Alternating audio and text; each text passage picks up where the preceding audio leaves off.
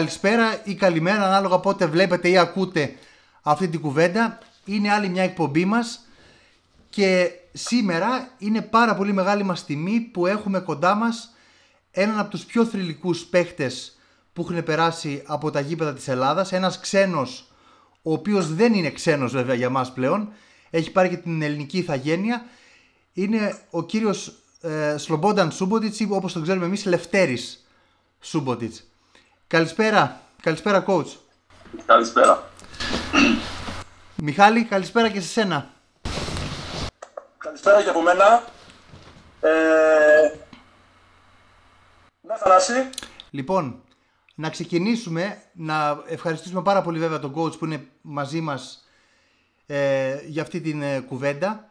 Να ρωτήσουμε coach πρώτα πρώτα πού βρίσκεστε, να μας πείτε τα μπασκετικά σας, τις μπασκετικές σας δραστηριότητες αυτή την εποχή, πού βρίσκεστε, προπονείτε κάποια ομάδα; Βρίσκομαι εδώ και δύο εβδομάδες στην Τουνησία. Την Ισία ε, που αυτό αποδέχτηκα την πρόσκληση μιας ομάδας που θέλει να πρωταγωνιστεί και που θέλει να έχει μεγάλα όνειρα από ό,τι ξέρετε ε, και στην Αφρική έχει μπει και το NBA και έχουν οργανώσει ένα πρωτάθλημα African NBA που η ομάδα μας θέλει να συμμετέχει. Αλλά να συμμετέχει πρέπει να πάρει το πρωτάθλημα. Οπότε φέτος ε, πρόεδρος της ομάδας ε, αποφάσισε να βρει καλό σπόνδορ όπως είναι Qatar Airways και έφερε πριν έχω έρθει εγώ τέσσερις παίκτες εθνικής ομάδος από τη μία άλλη ομάδα και έχουμε μια, έχει και μια καλούτσικη ομάδα πριν και οπότε έχουμε κάνει ένα πολύ καλό σύνολο με έναν ξένο προς στιγμή και τώρα θα προσθέσουμε και άλλο σε τέσσερις center και έχουμε μια πολύ ανταγωνιστική ομάδα. Πολύ ωραία, πολύ ωραία. Ε, λοιπόν, πες Μιχάλη, πες μου, πες ερώτηση. Όχι, όχι, τίποτα. Να πούμε δύο κουβέντες για τον ε, coach. Ε, είναι ένας από τους θρηλυκότερους ανθρώπους του μπάσκετ όλων των εποχών ε, διότι με, μεγαλούργησε στην Ελλάδα τόσο σαν παίχτης όσο και σαν προπονητής, ε, που ελάχιστο το έχουν καταφέρει σε τόσο υψηλό επίπεδο και τα δύο. Ε, coach, εσύ έπαιξες από το 86 μέχρι το 93 στον Άρη. Και το 93 σταματήσατε και πήγατε στον Ηρακλή βοηθός. Ακριβώς, ακριβώς έτσι. 7 χρόνια έπαιξα στον Άρη. Πείτε μας πώς ήταν να το ξεκινήσουμε από εκεί. Είχαμε Ζήσατε από πρώτο χέρι ε, τις εποχές Γκάλι, Γιαννάκη κτλ. που πήγατε στα τρία συνεχόμενα Final Four. Ναι. Εγώ προσωπικά πήγα στα δύο. Στην, στην Γκάντι και στο Μόνακο. Ε, Α, δεν ήσασταν στην. Ε, σωστά. Ακριβώς. Ε, στη Σαραγώσα, ναι, ναι, σωστά. Σωστά. Στη Σαραγώσα ήταν ε, μετά το Μόνακο, αλλά εγώ δεν ήμουν στην ομάδα. Τότε αποφασίσανε στον Άρη να μην συμμετέχω στην Ευρώπη γιατί δεν είχα δικαίωμα επειδή είχα συμμετέχει στην Εθνική Ιουγκοσλαβίας και πότε τότε ήταν ο νόμος, δεν θα μπορούσα να παίξω στην Ευρώπη σαν Έλληνας. Ε, και μετά της Σαραγώσα δεν ήμουν στην ομάδα που έπαιξε στην Ευρώπη, έπαιξα μόνο στο ελληνικό πρωτάθλημα.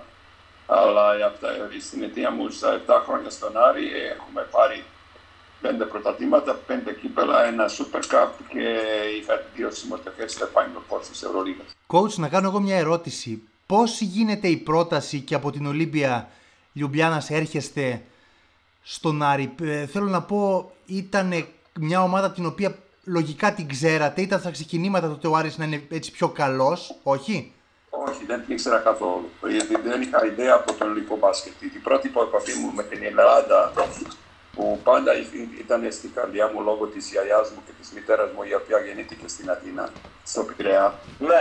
Ε, η γιαγιά μου ήταν πρόσφυγας από τη Σμύρνη το 1922, ήταν και αυτή και η μάνα της και μια αδερφή του ήταν, αδερφή, ήταν στην ε, Νίκαια στο, στην παλιά κουκκινιά.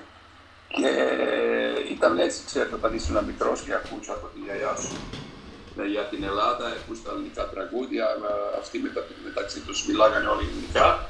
Το 1900 77, ναι, 77 έπαιξα στην πρώτη, πρώτη φορά στην Εθνική Ιουγκοσλαβίας και είχαμε βαλκανικούς ε, αγώνες στην Έγκυρα. Και ε, μου έκανε πολύ μεγάλη εντύπωση τότε, γιατί τότε δεν το είχα ζήσει πριν, ε, πριν τον εμείς στο Μεσοπαριά και ήταν ε, Ελλάδα-Τουρκία και μπείτε στο γήπεδο, δεν μπορούσα να φανταστώ ποτέ ότι δεν υπάρχει τέτοια εκτρότητα και τέτοια ατμόσφαιρα μέσα στην ομάδα. Και την επόμενη μέρα παίξαμε με την Ελλάδα. Ε, και είδα από, την, από την κοντά πρώτη φορά που σαν το Γιαννάκη, το Κοκολάκι ε, το νομίζω ήταν και ο Κοροναίος, Ιωάννου αυτή, αυτή τη χρονιά. Ε, αισθανόμουν έτσι λίγο, μου ήταν ωραία, ωραία που, που έπαιξα πρώτη φορά με την Ελλάδα. Ε, μετά άνθρωποι του Άρη, ο κύριος Μητρούδης, ε, Πανιώρας, ε, Μπουσουάρος και οι υπόλοιποι είχαν μάθει ότι, ε, ότι από το, ένα πολύ μεγάλο αριανό από το Τίτο το Κομνηνό είχαν μάθει ότι λόγω του Λάζαρο Λέτσης, ότι η μητέρα μου είναι Ελληνίδα και ότι ε, έχω ελληνικές ρίζες. Ήρθαν στην Λιουμπλιάνα μία μέρα, ήταν και η μάνα μου, η οποία ήταν μεταφράστρια και ε, συμφωνήσαμε με να μου άρεσε η ιδέα να πάω στον Άρη, να πάω στην Ελλάδα. Δεν ήξερα, όπως σας είπα, δεν ήξερα πολλά πράγματα για τον ελληνικό μπάσκετ. Τότε την Ελλάδα δεν επιτρεπόντουσαν ξένοι παίκτε. Ε, αλλά η ομάδα μου δεν με άφησε να πάω την ελληνική χρονιά γιατί είχα άλλο ένα χρόνο συμβόλο και οπότε η επαφή επικράτησε χρόνο, με παρακολουθούσα γιατί τότε στη Θεσσαλονίκη πιάνανε τα Ιγκοσλάβικα κανάλια και κάθε Σάββατο που παίξαμε εμείς στη τηλεόραση μου είπαν μετά ότι με παρακολουθούσαν. Την επόμενη χρονιά έγινε πάλι επαφή και αυτό ήταν το 1986. Πολύ ωραία, πολύ ωραία. Και από εκεί και πέρα, και από εκεί και πέρα ξεκινάει βέβαια η αυτοκρατορία όπως λέμε όλοι, ο Άρης, ο οποίος είναι από ό,τι νομίζω εγώ τουλάχιστον η μόνη ελληνική ομάδα σε οποιοδήποτε σπορ που ένωσε όλους τους Έλληνες, εκτός από την εθνική βέβαια έτσι. Εγώ θυμάμαι σαν πιτσιρικάς ήμουνα, ήμουνα, ήμουνα πολύ μικρό παιδάκι, δηλαδή τότε ξεκίναγα το δημοτικό και θυμάμαι κάθε Τετάρτη, Πέμπτη πότε ήταν οι αγώνες, μεγάλοι αγώνες με την Tracer, με τη, με τη Maccabi κλπ. Που όλοι βγαίνανε στο δρόμο ελάχιστοι άνθρωποι και όλοι οι υπόλοιποι ήταν στα σπίτια τους και βλέπαν τους αγώνες, έτσι. Εσείς αυτή την αγάπη του κόσμου την είχατε καταλάβει πανελλαδικά, όχι μόνο στη Θεσσαλονίκη, το καταλαβαίνατε πόσο σας είχαν αγκαλιάσει όλοι σαν ομάδα και προσωπικά εσάς. Εγώ προσωπικά όχι τόσο πολύ, να είμαι ειλικρινής. Ε, την αγάπη που είχαμε εισπράττει μέσα στη Θεσσαλονίκη, εκεί γύρω-γύρω στην περιχώρα, ναι, την είχα εισπράττει πάρα πολύ και την κατάλαβα. Ε, περισσότερα μετά, αφού σταμάτησα το μπάσκετ και πήγα σαν προπονητής στην Αθήνα, και όταν πήγα στα νησιά για τις διακοπές, τώρα πρόσφατα και πήγα σε μια ομάδα σε ένα τουρνουά στην Κρήτη, στο Ρεθύμνο, ε, και υπήρχαν άνθρωποι οι οποίοι είναι μεγάλοι στην ηλικία και με είδανε πρώτη φορά από κοντά. Ήταν τόσο μεγάλη τους χαρά και σε μένα βεβαίω, ε, γιατί ε, ε, νιώθει ότι σε εκτιμούν ακόμα, σε εκτιμούνται ακόμα. Περάσανε τόσα χρόνια και έχει μείνει στην καρδιά τους. Είναι μια, ένα πολύ ωραίο αίσθημα και ε, εγώ είμαι πάντα, πάντα συγκινούμε σε τέτοιες καταστάσεις γιατί ε, ναι, μεν λείπω από την Ελλάδα από, τη, από το 2004 ε, και δεν έφυγα επειδή κάποιος με έδιωξε, αλλά ε, ε, ε, είχα την εντύπωση ότι έχω κάνει ένα κύκλο στις 7 ελληνικές ομάδες σαν προπονητής και ήθελα να αλλάξω την, λίγο την ατμόσφαιρα, τη χώρα κτλ. Και, και αυτό πήγα στην Ιταλία, πρώτα με στην Κροατία, μετά πήγα στην ε, Μαυροβούνιο και πάλι στην Κροατία και μετά πέντε χρόνια στο Λίβανο. Uh, αλλά θέλω να πω ότι αυτή η αγάπη είναι απεριόριστη, δηλαδή απίστευτη. Δηλαδή, η πρώτη φορά που κατέβηκα στην Αθήνα από Θεσσαλονίκη, εγώ προσωπικά μόνος χωρίς ομάδα και με πήγαινα στα ταξιδίσει από το αεροδρόμιο, μου έλεγε ε, αυτό που λέτε εσείς, παιδιά, ε, κάθε πέμπτη βράδυ, λέει εγώ, 8.30 ώρα, 9 έκλεινα. Πήγαινα σπίτι γιατί ήξερα ότι δεν υπήρχαν πελάτες πλέον, γιατί όλοι βλέπανε τον Ε, βέβαια, βέβαια. Ναι. Εννοείται. Ναι. Στο 86 είδατε στον Άρη εσείς, το 87 ε, ήταν ο θρίαμβος της Εθνικής Ελλάδος και το 88 ξεκινάει ο Άρης με τα Final Four, τα διατοχικά κτλ. Ε, έπαιξε μεγάλο ρόλο, λέτε, το πρωτάθλημα, το πανευρωπαϊκό στην ψυχολογία των Ελλήνων. Δηλαδή, μέσω αυτού γιγαντώθηκε και ο Άρης, ας πούμε. Πηγαίνανε αποστολή, ξέρω εγώ, με μια άνδρα που δεν υπήρχε πιο παλιά. Να μην ξεχνάμε ότι η Άρης είχε τέσσερις, ομα... τέσσερις παίκτες στην εθνική ομάδα. Φιλίππο, Ρωμανίδης, Ιαννάκης και ο Γάλλης, έτσι. Εννοείται, ναι. Ε, σίγουρα έπαιξε ρόλο ψυχολογικό, αλλά πιστεύω ότι μεγαλύτερο ρόλο έπαιξε η, αυτή, αυτή η κεμία που είχαμε μεταξύ μας. Δηλαδή βρεθήκαμε κάποια παιδιά που μένω ότι κάτι ένας ήθελε να, να αποδείξει, να κάνει καλή, καλή χρονιά, να κάνει ε, καλά, καλή και στατιστική οπωσδήποτε και να, να πάρει κάποιο καλό, καλύτερο συμβόλαιο, αλλά ποτέ από την, έξω από τα όρια της ε, ομάδας. Έτσι. Για μας ήταν ομάδα πάνω απ' όλα. Εγώ δεν μπορούσα να πιστέψω ότι θα, θα κλείνω μια, μια καριέρα τόσο καλή ε, όπως την είχα στον Άρη τα, τα, τα, τα τελευταία 7 χρόνια της καριέρας μου. Ε, όταν σταμάτησα, όταν αποφασίσω το 1993 να σταματήσω, είχα προσφορά από δύο ελληνικές ομάδες, αλλά ούτε καν πήγε στο μυαλό μου να, να, να πάω κάπου αλλού και να παίξω για κάποια άλλη ελληνική ομάδα. Αλλά να επαναλαμβάνω ακόμα μία φορά, είμαστε ένα group, ένα, ένα φοβερό group ε, παικτών, οι οποίοι δεθήκαμε μεταξύ μας ε, απίστευτα. Δεν μπορώ να το περιγράψω έτσι. Για να κάνεις μέσα στην Ευρώπη τέτοια, ε, ε, τέτοιες χρονιές και τέτοιες επιτυχίες ε, απέναντι στις ομάδες που είχαν πάρα πολύ μεγαλύτερο μπάτζετ από εμάς και μεγαλύτερους παίκτες, ας πούμε, ή, ή με πιο πιαβατή μπάνκο, ε, είναι κάτι απίστευτο. Σήμερα ένα δεδομένα είναι εντελώς διαφορετικά. Βλέπουμε σε κάθε ομάδα υπάρχουν 5, 6, 7, 8 ξένοι υπάρχουν πάρα πολλά λεφτά, υπάρχουν πολύ μεγάλο budget, ειδικά στην Ευρωλίγα, αλλά τότε εμείς θα έλεγα είμαστε ακόμα λίγο και ρομαντικοί παρά που είμαστε όλοι, όλοι ε, ε, ε, επαγγελματίες. Να ρωτήσω κάτι, είπατε για το budget, τώρα και είναι η επόμενη μου ερώτηση. Λένε αρκετοί και εγώ συμφωνώ ότι ίσως ο Άρης αν είχε ένα πιο ποιοτικό ψηλό, καλός ήταν ο Βίλτζερ, δεν ήταν κακός ο Καναδός, αν είχε ίσως ένα πιο καλό ψηλό, μια ακόμα λύση στα, στα σέντερ, ίσως και να πήγαινε στο τέλος να έπαιρνε το πανευρωπαϊκό.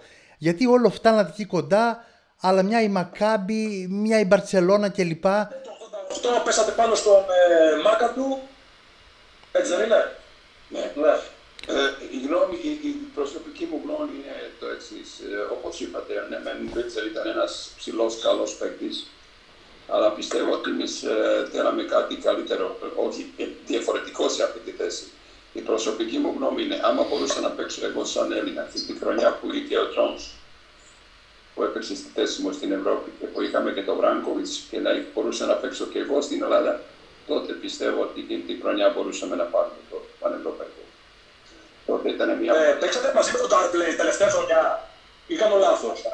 Μια ομάδα ε, ε, μια ομάδα, όπως λένε, ήταν μια ομάδα που είχε πάγκο και που είχε σε κάθε θέση την θα είχε παίκτες, ε, καλούς παίκτες, όχι, ξέρεις, ε, άμα κάποιος είχε προβλήματα με το φάουλ και έμπαινε κάποιος άλλος από το πάγκο, δεν θα μπορούσε να αποδείξει τόσο πολύ καλά όπως η πενταντάτο παίκτη και πιστεύω ότι αυτό ήταν μεγάλο πλήγμα για μας που δεν μπορούσα να παίξω και εγώ στην, στην Ευρώπη σαν Έλληνας. Εντάξει, εκεί σας φάγανε, σας φάγανε οι νόμοι της, ε, της ΕΟΚ και λοιπά.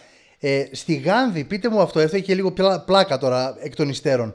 Στη Γάνδη αυτό με τη μαύρη γάτα εκεί τον Ιωαννίδη, τι έγινε, είναι σοβαρή αυτή η ιστορία τώρα ή είναι λίγο και το έχουν παρακάνει και λίγο δημοσιογράφοι; Ε, το θέμα είναι ότι, ότι ήμουνα ακριβώς εγώ στη φάση εκείνη το πρωί πίναμε καφέ καφέ στη βεράντα του ξενοδοχείου και κάποια στιγμή ήταν ένα έτσι, ένα, σαν ε, να ήταν ε, μια ποτήκη απέναντι στο ξενοδοχείο και ένας κήπο και ναι.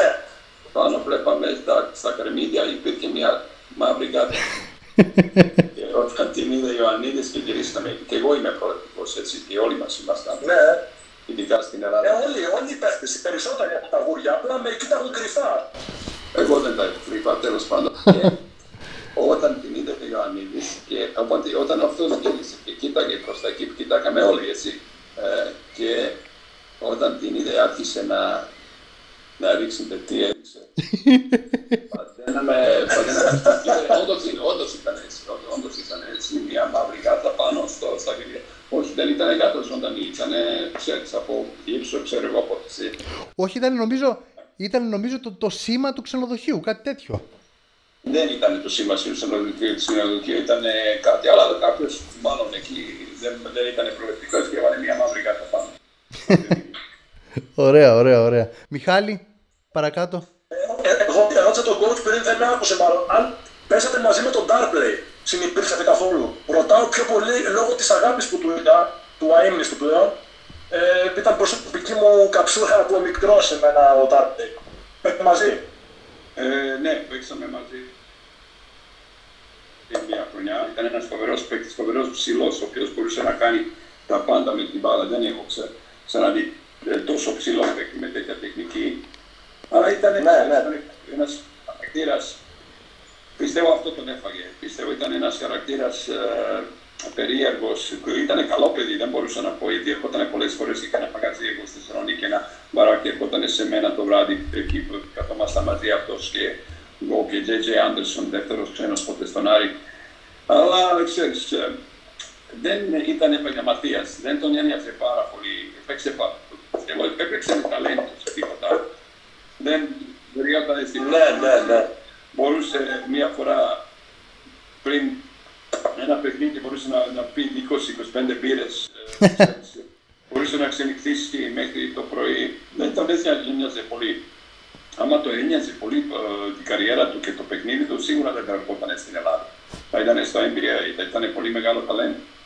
Ήταν πολύ μεγάλο παίκτη. Ναι, και ψηλό, και ψηλό draft. Νομίζω ήταν να πάει στην τριπτή με ναι. Ακριβώ. Ναι, έτσι. Ναι, ναι.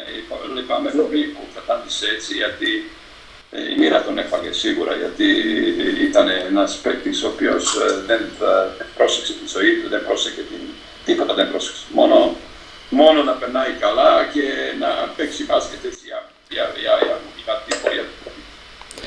Λοιπόν, εγώ ε, θα προτείνω τώρα να πάμε λίγο παρακάτω, να πάμε στην ε, προπονητική καριέρα και το πρώτο που θέλω να ρωτήσω οπωσδήποτε είναι, τον έβλεπα σήμερα τον αγώνα πάλι, το βλέπω συχνά το μάτς, αν και δεν είμαι οπαδικά με, με τον Άρη, αλλά είπαμε, τον Άρη τον αγαπάμε όλοι.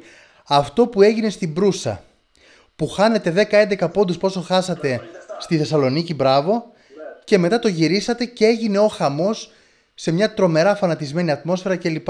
Για πείτε μας λίγο για αυτή την ομάδα coach, γιατί ήταν καλή ομάδα. Ήταν και ο Σάκλεφορ, ήταν και ο Πικουλίν Ορτίθ τότε, ήταν ο Λιαδέλης, ήταν καλή ομάδα. Για πείτε μας γι' αυτό λίγο. Μπράβο, μπράβο. Ναι, ήτανε, κοίταξε, εγώ ήρθα στην ομάδα τον Νοέμβρη νομίζω, μετά κάπου κάποια, κάποια άστικα αποτελέσματα. Η ομάδα άλλαξε προπονητή, ήταν ο Σούλου Μαρκόπουλο προπονητής και η Βόερτα η ομάδα ήταν σχεδόν έτοιμη. Έτσι. Ε, το μόνο πράγμα που έκανα εγώ τότε γύρισα το πόνι μέσα στην δεκαετία όταν ήρθα, όλοι ήταν στην κερκίδα, δεν ήταν στο δεκαετία και έτσι τον Άρη να τον διώξουμε. Ε, εγώ του έδωσα την ευκαιρία, την άρπαξε και με δικαίωσε πάρα πολύ. Δηλαδή, παρά, περισσότερα από ό,τι περίμενε κανείς. Ήταν μια ομάδα, ήταν πάντα ε, με κα, κα, καλό χαρακτήρα και πιστεύω ότι ε, πώς πήραμε το πρωτάθλημα, να σας πω κάτι, η προσωπική μου γνώμη είναι ότι η ομάδα ήταν απλήρωτη και, εδώ και, και πολύ καιρό. Η, ο κύριος Σαμαραντάς Άγγιστος ε, ε, είχε πάθει κάποιο πρόβλημα με την δουλειά του στη Βουλγαρία και ήταν ε, αδύνατο να πληρώσει την ομάδα. Η ομάδα ήταν νομίζω δύο ή τρεις μήνες μετά ήρθε αυτό το άτυπο αποτελέσμα μετά από τον πήραμε το κύπελο ε, στην, με το Περιακό στην Αθήνα που όλοι μας μένα περισσότερα μας ε, κρεμίσαν ότι δώσαμε το παιχνίδι και τα λοιπά. Τέλος πάντων αυτό είναι άλλο πράγμα. Ε, πιστεύω ότι κανένας από τους παίκτες που τότε έπαιξε στον Άρη, κανένας μπορεί, μόνο, μπορεί μόνο Σταυρακόπουλος, δεν είμαι σίγουρος, ναι, Σταυρακόπουλος πιστεύω, και δεν έχει κερδίσει ένα ευρωπαϊκό τίτλο. Ούτε Πικολίνο Τις, ούτε ο Τσάρλ Σάκερφορντ, ούτε Μπόνι, ούτε Λαϊντέλης, ούτε Σιώτης, ούτε Χολόπουλος, ούτε, ούτε καθεξής. Ο, ο, Σταυρακό, ο Σταυρακόπουλος το είχε πάρει τα έξι, ε, με τον Παναγενικό. Το είχε πάρει, το είχε ναι. πάρει τότε με το Παναθηναϊκό στο Παρίσι, νομίζω. Ε, με το Μάλτο, ναι, σωστά. Αυτό κράτησε αυτή η ομάδα, έτσι, αυτή, αυτό, αυτή ε, ευκαιρία που την είδαν όλοι, γιατί εμείς είμαστε μέχρι το τελικό, είμαστε πάντα με μειονέκτημα έδρας. Και με Περιστέρη και με Βεοβάνκα τότε και με Μπενετών και μετά στο τελικό με την Κρούσα. Ναι. Δηλαδή το δεύτερο παιχνίδι πάντα ήταν εκτός. εκτός. Ναι, και κερδίζονταν τα παιχνίδια με, ας το πούμε έτσι, με μειονέκτημα έδρας, ε, η ομάδα έπαιρνε πάνω της. Άρχισε να πιστεύει ότι μπορεί να κάνει κάτι. Και όταν ήταν στο ημιτελικό και παίξαμε με Νετών Τρεμίζο και τους κερδίσαμε μόνο τρεις πόντους στη Θεσσαλονίκη ε, και πριν το παιχνίδι όλοι ήταν, περισσότεροι ήταν ε, τα ξέφτασε εδώ που έφτασε ο Άρης ε, η Μπενετών τότε ήταν κολοσσός, ήταν με μια ομάδα πολύ καλούς παίκτες, με τον Πίτης, με τον Βεμπράτσα, ο Ντάντον, η προπονητής. Ε, ήταν ο Βίλιαμς, φοβερός σκόρερ, που μπορούσε να σουτάρει από 8 μέτρα αριστερό κέρδος. Ο Χένρι Βίλιαμς, ναι. Ναι. Ε, ήταν μια ομάδα πάρα πολύ καλά και παίξε πρωταγωνιστικό ρόλο στην ε, Ιταλία. Αλλά εμείς καταφέραμε στην επανάταση εκεί στο, στο Τρεβίζο να τους αποκλείσουμε και να πάμε στο τελικό. Ε, ήρθε το παιχνίδι στη Θεσσαλονίκη, άτυπο παιχνίδι που εγώ φοβόμουν πάρα πολύ όταν είδα ότι ε, χάλασε το ρολόι 24 λεπτό. Τότε νομίζω ήταν 30. 30, 30 ήταν ακόμα, ναι. Ναι, 30, 30. Όταν πάντα αυτό, όταν κρυώνει το γήπεδο, όταν κρυώνει επέκταση και όταν ε, όταν ε, το παιχνίδι δεν ξεκινάει 7 αλλά 7,5-8, πάντα αυτό ε, δουλεύει εις βάρος της εγκυπέκτικης ομάδας. Πάντα, πάντα, είναι νόμος. Είναι νόμος. Και έτσι έγινε και σε εμάς. Χάσαμε τη συγκέντρωσή μας, χάσαμε το, ο, η Κερκίδα έκασε το παλμό γιατί ήταν πάρα πολύ ώρα μέσα στο γήπεδο και ήρθε το αριάτικο αποτέλεσμα και χάσαμε 11 πόντους. Μετά, στην επανάληψη, τα παιδιά που δείξαν ότι είναι παλικάρια, Μία εβδομάδα είχαμε περισσότερα, θα έλεγα, ε, ψυχολογική προπόνηση παρά ατομική ή μέσα στο γήπεδο, με βίντεο, με ομιλίες, με, με κάποιες, ε, να το πούμε έτσι, προβοκάτια, θα έλεγα εγώ. Ε, και πήγαμε εκεί και γυρίσαμε πίσω με το κύπελο, τα είπα ξέρετε. Είναι, είναι τρομερός άθλος αυτός πραγματικά και θυμάμαι ακόμα το θυμάμαι σαν παιδί 14 ετών τότε, ότι οι Τούρκοι ήταν ιδιαίτερως φανατισμένοι. Πάντα ήταν τα μάτς φανατισμένα ελληνικών και τουρκικών ομάδων τότε. Ίσως έπαιξαν και κάποιο ρόλο Μιχάλη και τα Ήμια, που ήταν μερικούς μήνες νωρίτερα.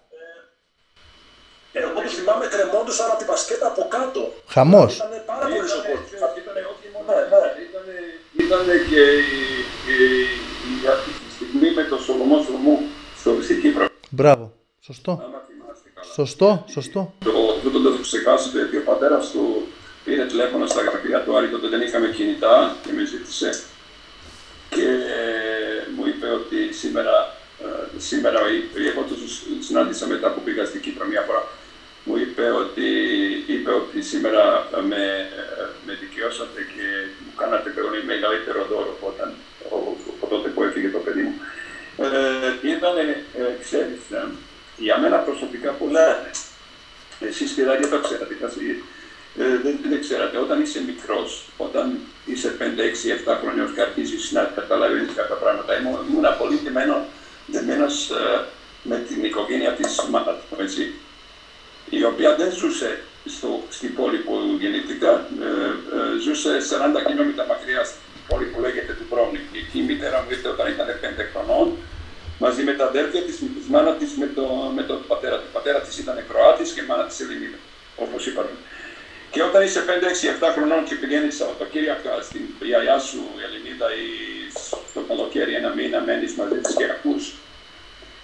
Αρχίζεις και καταλαβαίνεις ιστορίες πώς ε, Τούρκοι σκοτώνανε ε, τα αδέρφια, τις, ε, τους άντρες εκεί στη Σμύρνη και τα λοιπά και πώς έφυγε η, η γιαγιά μου συγχωρεμένη με το τελευταίο ε, γαλλικό πλοίο το 2022 για την Ελλάδα, όταν ε, πας εκεί και βλέπεις αυτή η φοβερή ατμόσφαιρα, δηλαδή ήταν απίστευτη ατμόσφαιρα. Νομίζω τρεις ώρες πριν το παιχνίδι ήταν μέσα, ήταν φολκλόρι, είχαν βάλει παλόνια πάνω.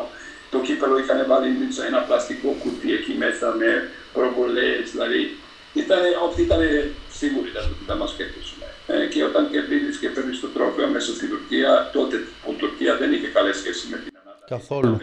Καθόλου. Και μου έγιναν καλύτερες σχέσεις. Σκάνεσαι πάρα πολύ ωραία. Έτσι, έτσι. Μιχάλη, πάμε στον Παναθηναϊκό μετά, στα δύο χρόνια του Παναθηναϊκού τα πρωταθλήματα; Coach coach ε, στο Παναθηναϊκό, ναι, τα δύο χρόνια πήρατε πρωτάθλημα μετά από 14-15 χρόνια. Ναι. Παναθηναϊκό.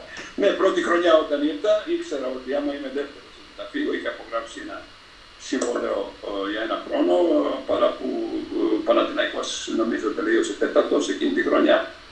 Ε, έχασε και το κύπελο, νομίζω στο κύπελο με την Πάτρα κτλ. Ήξερα ότι άμα τελειώσω δεύτερος, ε, ότι δεν μένω στην ομάδα. Ήταν πάρα πολύ δύσκολη χρονιά. Ήταν χρονιά που έπρεπε σαν προπονητής, όχι μόνο εγώ, αλλά και το δικό μου τίμο, ο Μινάσο Γκέκο, ο Τανάσης ο Παπακατζής και όλο, όλος, ό, όλο το staff έπρεπε να δουλέψουμε πάρα πολύ στο ψυχολογικό τιμέα, ειδικά στους παίκτες που ήταν στην ομάδα, όπως ήταν Αλβέτη, Οικόνομο, Παταβούκας, Χαλαϊζή που ήρθε εκείνη τη χρονιά, ε, Φερνάνδε, ήταν Κοχ, χρονιά πριν. Ναι, ήταν να δουλέψουμε, να, να, να διώξουμε, τα έλεγα, να διώξουμε αυτή την οτροπία του, του ηττημένου, του, του loser που λέω εγώ. Του loser, του loser, ναι. Νομίζω βοήθησαν πάρα πολύ, απίστευτα πολύ ο Δίνος Ράτζα και ο, ο Μάινο Σκότ, οι οποίοι ήταν από το NBA και οι δύο με τα πρωταθλήματα, Δίνος στην Ευρώπη και ο Μάινο στην Αμερική. Και καταφέραμε στο τέλος παρά που δεν παίξαμε με το μεγάλο αντίπαλο Ολυμπιακό, καταφέραμε με το πάμε 3-2 να πάρουμε το πρωτάθλημα. Ε, βέβαια, είναι πολύ, είναι πολύ σημαντικό. Το Ράτζα coach, εσείς τον φέρατε Παναθηναϊκός, εσείς μεσολαβήσατε. Ναι, εγώ, ναι, βέβαια. Ότι, ότι ε, όλοι λέγανε ότι ξέρετε πώς είναι στην Ελλάδα, υπάρχουν πάντα αμφισβήτησεις. Ε, λέγανε ότι δεν έχει περάσει το, το τεστ ε, που ο Μποστόνι το έκανε trade με Φιλαδέλφια, ότι τα γόνατά του δεν είναι καλά, ναι, ναι, που του είχε πει ο Πιτίνο θέλω και μετά τον έκανε trade αμέσως. Έτσι λέει ο Σκούκο. Ναι, ναι, ναι. Ε, ήταν ναι, και στην Ελλάδα βγήκαν κάποια ε, δημοσιεύματα πάνω από αυτό το θέμα, αλλά εγώ πίστευα, μίλησα μαζί του, μου το είπε ξεκάθαρα, ναι, μεν έχω πρόβλημα με τα γόνατα, αλλά ε, δεν θα μπορέσω να κάνω δύο προπονήσεις την ημέρα, αλλά εγώ τόσο θα δώσω τα πάντα για την ομάδα να κερδίσω και έτσι έγινε. Νομίζω ότι 80% οφείλεται σε αυτό να είναι η αλλαγή νοοτροπίας από το loser στο νικητή. Και προφανώς και ο Μπάριον Σκοτ. Ναι. Όχι, λέω ότι και ο, και ο Byron Σκοτ, λέω, ο οποίος τι έχει περάσει στη ζωή του, εννοώ με τη θετική έννοια, με magic, ιστορίες από εδώ από εκεί, πάρα πολύ μεγάλος παίκτης και αυτός έδωσε τεράστια συνεισφορά σε αυτή την νοοτροπία του νικητή. Γιατί ισχύει ότι οι νεότεροι μπορεί να μην το ξέρουν, να το έχουν δει ελάχιστα στο YouTube. Ο Παναθηναϊκός, από την ώρα που μπήκαν οι Γιανακόπουλοι και ο Κόκαλης στις δύο ομάδες αντίστοιχα, ο Κόκαλης ήταν συνέχεια από πάνω ας πούμε. Δύο Final Four στο Τέλαβιο και τη Σαραγώσα νίκησε, έπαιρνε μετά τα πρωταθλήματα με καλό ή κακό μπάσκετ, πάντα κέρδιζε με κάποιο τρόπο και το 96 παίρνει ο Παναθηναϊκός το ευρωπαϊκό, αλλά κατευθείαν έρχεται η σφαλιάρα του 73-38 και εκεί πέρα οι Παναθηναϊκοί πάλι κάπως χαμηλώνουν τους τόνους. Αλλά έρχεται η δικιά σας η ομάδα μετά δύο χρόνια και γίνεται αυτό το φοβερό ας πούμε που αρχίζει πλέον η ψυχολογία και γυρίζει και πάει ανάποδα, έτσι. Θα πάει ανάποδα για πολλά χρόνια. Γιατί μετά, έπειτα, όταν έφυγα εγώ ο Μπράβης και ο Παναθηναϊκός που πήγαν υποτελούν τους σε πάρει πολλά χρόνια. Τότε άρχισε την, ας πούμε, μια, μια ε, ε, τα έλεγα, ε, σειρά ε, του Παναθηναϊκού για πολλά, πάρα πολλά χρόνια. Αλλά όπως σας είπα, πιστεύω ότι καθοριστικό ρόλο έπαιξε εκείνη η ομάδα και οι δύο ξένοι που τους επιλέξαμε τότε. Και τα δεύτερη χρονιά ήρθε και ο Μοντιρόγκα, ο Μπάιρον Σκοτ που αποφάσισε να ασχοληθεί με την προ, προπολιτική. Ε, ε, ο Μοντιρόγκα, ο οποίος ε, δεν είχε και πολλές προσφορές, ε, το διώχνει η Ρεάλ Μαδρίτη, έτσι, και μην ξεχνάμε αυτό. Είχε μια πολύ λίγο οικονομικά προσφορά από την Ιταλία και αποφασίσω εγώ να του παίρνω στον Ηρακλή, στον, στον Παναθηναϊκό. Ε, και έπειτα παίρνουμε το πρωτάθλημα στο ΣΕΦ που δεν το περίμενε κανείς, έτσι. Θυμάμαι τα τελευταία προπόνηση που, που πηγαίναμε στο, για προπόνηση και την επόμενη μέρα ήταν το παιχνίδι. Ε, ε, κάποιοι που ήταν, δεν, δεν είναι πλέον στο Παναθηναϊκό από το ΣΤΑΠ ήταν βαριά, ε, βαριά ατμόσφαιρα, τα λέγανε πάλι αύριο θα γίνει τα ίδια και όπως σε κάθε τελικό τελευταίο παιχνίδι, δεν τα βγούμε ζωντανή και τώρα, τότε ήταν 17.000 ε, Ολυμπιακοί και 3.000 ε, Παναθηναϊκοί στο γήπεδο. Υπήρχε ακόμα ε, νόμος αυτός ότι μπορείς να βρεις 30% Έτσι. Έτσι, έτσι, ναι. Λοιπόν, ε, τους λέω, κοιτάξτε παιδιά, ε, εγώ το, το, το, ήταν γύρω στις 20 Μαρίου, ε, νομίζω το συμβόλαιο είχα υπογράψει μέχρι 30 Μαΐου. Τους είπα, ε, τους είπα, παιδιά, εγώ θα φύγω από το Παναθηναϊκό, αλλά θα φύγω σαν πρωταθλητής, να το ξέρετε. Και έτσι έγινε. Εγώ είχα και το φούρο μου μέσα στη τσέπη στο τόσο σίγουρος δεν μπορώ να πω τώρα, δεν να μην το παίζω και μάγκα σου, ότι το ήμουν τόσο σίγουρος, αλλά πίστευα στην ομάδα, είδα ότι δύο παιχνίδια που χάσαμε εκεί ε, στην παράταση και στην Απόντο, ότι είμαστε πολύ κοντά, ότι μπορούσαμε να τους παίξουμε στα ίσια και έτσι έγινε και κερδίζαμε το ποτά. Μιχάλη, κάτι ήθελε να ρωτήσεις; Όχι, ήθελα να ρωτήσω αυτό ακριβώς που είπε ο coach τώρα. Ε, πώς έφυγε το Παναθηναϊκό, αφού γίνανε όλα τα καλά, τέλος πάντων, πώς έφυγε και ήρθε ο Μπράτο και Τζέπιτα τα είπε όλα coach. Ε, Οπότε προχωράμε. Μετά από το επεισόδιο με το Ράτζα, που, Ναι, ναι, ναι. που χτύπησε το, το γιο του Προέδρου, μετά ο, Το, ναι, το Δημήτρη. ο, ο, ο Θανάσης ο Παπαχαζής, ο οποίος ήταν βοηθός μου και τους είπα, είχα πει ότι μια, μια φορά ο συγχωρεμένος κύριος Παύλος είχε μπει στα πολιτεία και μίλαγε μετά από μια ήττα μίλαγε πολύ άσχημα στα παιδιά και είχα πει τότε στο, στο Παπαχαζή και τον Γκέκο δεν μπαίνει κανένας πλέον στα πολιτήρια εκτός από μένα. Ε, εγώ ήμουνα εκεί στην άλλη, στα άλλη πόρτα, ε, ηρεμούσα το Ράτζα και του πήγα και του είπα ότι όλοι αυτός δεν ήξερε ότι χτύπησε το γιο του Προέδρου. Ο Πρόεδρος ήθελε να μπει στην άλλη πόρτα, ο Παπαγαζής δεν τον άφησε, μαλώσαμε πολύ άσχημα εκεί, ε, ο, προπονη- ο, ο, ο, ο κύριος Παύλος ήθελε να φύγει ο Παπαγαζής, εγώ πήρα το μέρος του Παπαγαζή, του είπα πρόεδρε άμα θέλεις να διώξει πρέπει να δώσεις σε μένα και αυτόν. Οπότε έγινε αυτό, με τραβούσε μέχρι τέλος το, μέχρι τέλος, ε, πιστε- ε, συγγνώμη πρέπει να πάρω να το, ε, το φορτωτή για να μην τελειώσει η παστερία. Όχι, ελεύθερα, ελεύθερα. Μισό λεπτό. Ε, Οπότε ήξερα ότι, ε, ήξερα ότι θα, θα, γίνει, θα γίνει αυτό που έγινε ε, στο τέλος, έτσι. Ότι δεν έχω μέλλον γιατί ο πρόεδρος το πήρε πολύ α, δηλαδή, Το πήρε προσωπικά, το πήρε προσωπικά, ξεκάθαρα, ναι. ναι. Είχε δίκιο, είχε δίκιο. Εντάξει, ναι, ήταν. Πλευρά, από την πλευρά είχα και εγώ δίκιο γιατί, γιατί ε, ήταν πρώτο συνεργάτη μου, ήταν τέλος τελειώνει η χρονιά και μια ανακατοσούρα, μια έτσι βαβούρα, μια ε, τέτοια απόφαση να φύγει πρώτος ο συνεργάτη δεν ήταν και καλή, καλύτερη δυνατή. Έτσι. Οπότε Ναι, πήγατε μπροστά. Ναι. να, να, να κρατήσω το, το.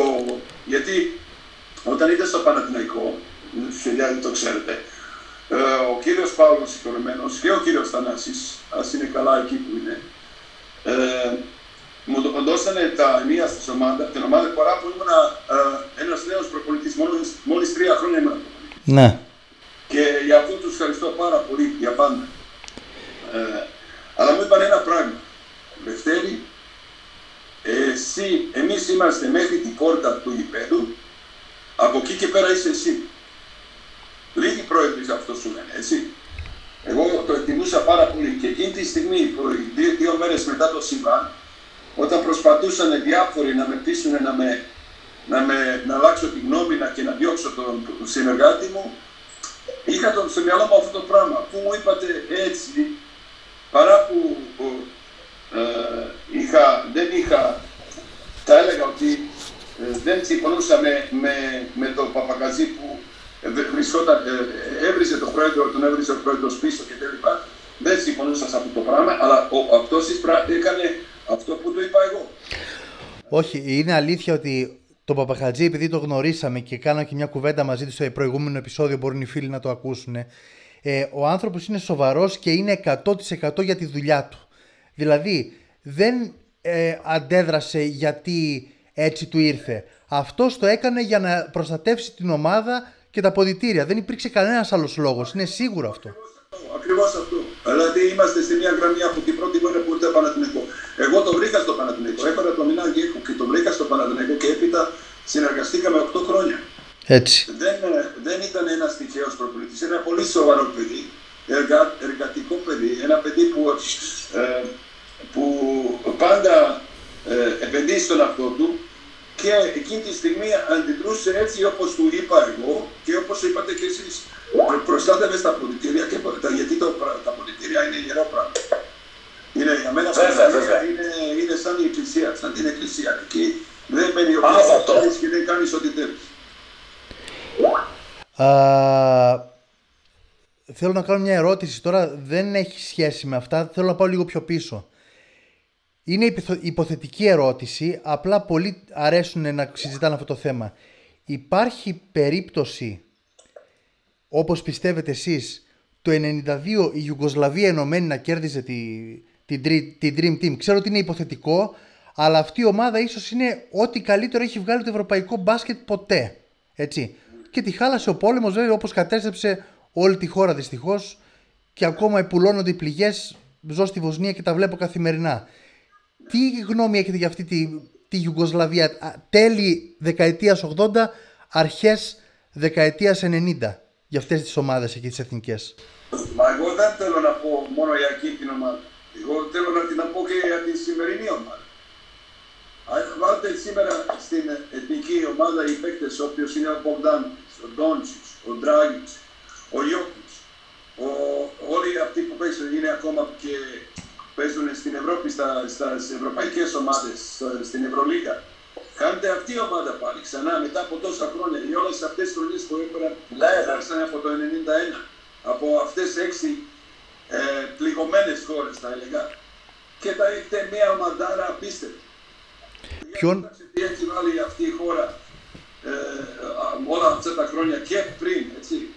Αυτό είναι ένα, ένα, ένα, ένα φαινόμενο που δεν έχει κάνει η Αμερική ούτε μεγαλύτερες χώρες. Μια χώρα που ούτε 20 εκατομμύρια άτο- α- α- άτομα που ζούσαν εκεί σαν αδέρφια και τη διαλύσανε έτσι όπως τη διαλύσανε και εγώ προσωπικά λέω είμαι πολύ, πολύ ε, πικραμένος από αυτό το πόλεμο έτσι παρά που δεν έχω χάσει κανένα κοντινό μου αλλά είχα την μητέρα μου μετά το, το σόι της μέρα μητέρα του στην Κροατία η οποία η πόλη είχε βομβαρδιστεί η με μάνα μου ήταν από την άλλη πλευρά με τον πατέρα μου στην Μαυροβούνιο είχα περάσει πολύ άσχημες στιγμές δεν ήξερα ήμουνα τότε στην Ελλάδα δεν ήξερα επειδή δεν είχαν η, η, η επικοινωνία τι γίνεται μαζί τους τέλος πάντων αυτά τα πράγματα που ζήσαν όλοι, όλα, όλοι στα αδέρφια, σήμερα βγαίνουν κάποιοι και λέγανε ε, τότε δεν ήταν, ήταν το κομμουνιστικό σύστημα, ήταν τίτο, ήταν αυτά. Όλοι αυτά, αυ- αυτοί που το λένε δεν έχουν ζήσει οι καλύτερες χρονιές και με η καλύτερη χώρα που υπήρχε στα Βαλκάνια και, και ακόμα και στην Ευρώπη. Ισχύει αυτό. Ισχύει, ισχύει αυτό. Όλη την ειλικρίνεια και δεν φοβάμαι να το πω και το έχω πει δημόσια. Είμαι πολύ νοσταλγικός. Είμαι πολύ νοσταλγικός για την, για την Ιουγκοσλαβία. Ισχύει αυτό. Ισχύει αυτό. Καταλαβαίνω απόλυτα. Ναι. Μιχάλη, κάνουμε μια ακόμα ερώτηση και να κλείνουμε να μην, να μην κουράζουμε και τον κύριο Σούμποτιτς. Τον coach άλλο. Ε, ε, πάμε λίγο στην απέναντι όχθη. Coach NBA παρακολουθείτε; Να σου πω την αλήθεια, αυτό το NBA που τα βλέπω τα τελευταία τρία χρόνια δεν είναι πλέον μπάσκετ. Αυτό είναι τσίρκο. για μένα. δεν μου αρέσει καθόλου. Δεν μου αρέσει. Το βλέπω λόγω Ντράγκης, λόγω, ε, λόγω Ντόντσιτς, λόγω Ντόντσιτς, λόγω Ντόντσιτς, αυτές, αυτό τα, αυτά τα παιδιά παρακολουθώ που είναι από πρώην Ιουγκοσλαβία. Αλλά αυτό που παίζεται, πόσα, πόσα ελεύθερα τρίποντα, πόσα καρπώματα χωρίς φάουλ, πόσες άμυνες με τα μάτια, πόσες, αυτό που κάνει ξέρεις Harden ή δεν ξέρω τι άλλοι, step back, ε, 800 shoot, ε, δεν υπάρχει από το NBA πλέον. Α- α- NBA της γενιάς που εγώ μεγάλωνα, εγώ, ε, εσείς δεν θυμάστε, NBA έβλεπες το παιχνίδι All Star Game και έβλεπες να τους σκοτωνώσουν τους σαν παίκτες μεταξύ τους ποιος θα κερδίσει. Τώρα το NBA είναι τα καπώματα, σηκώνει ένα στον άλλο, πας, πάσες, πάσες πίσω από την πλάτη κτλ. Είναι ένα show η οποία δεν μου αρέσει. Μου άρεσε, ας πούμε, ε, τότε τελευταίο μου μπο- μπορεί δύο-τρία χρόνια τελική, έτσι, μπορεί και κάποιο παιχνίδι στα, στα ημιτελικά, που γίνεται, πάει για πρωτάθλημα και λίγεται τα πράγματα λίγο, γίνονται λίγο πιο σοβαρά.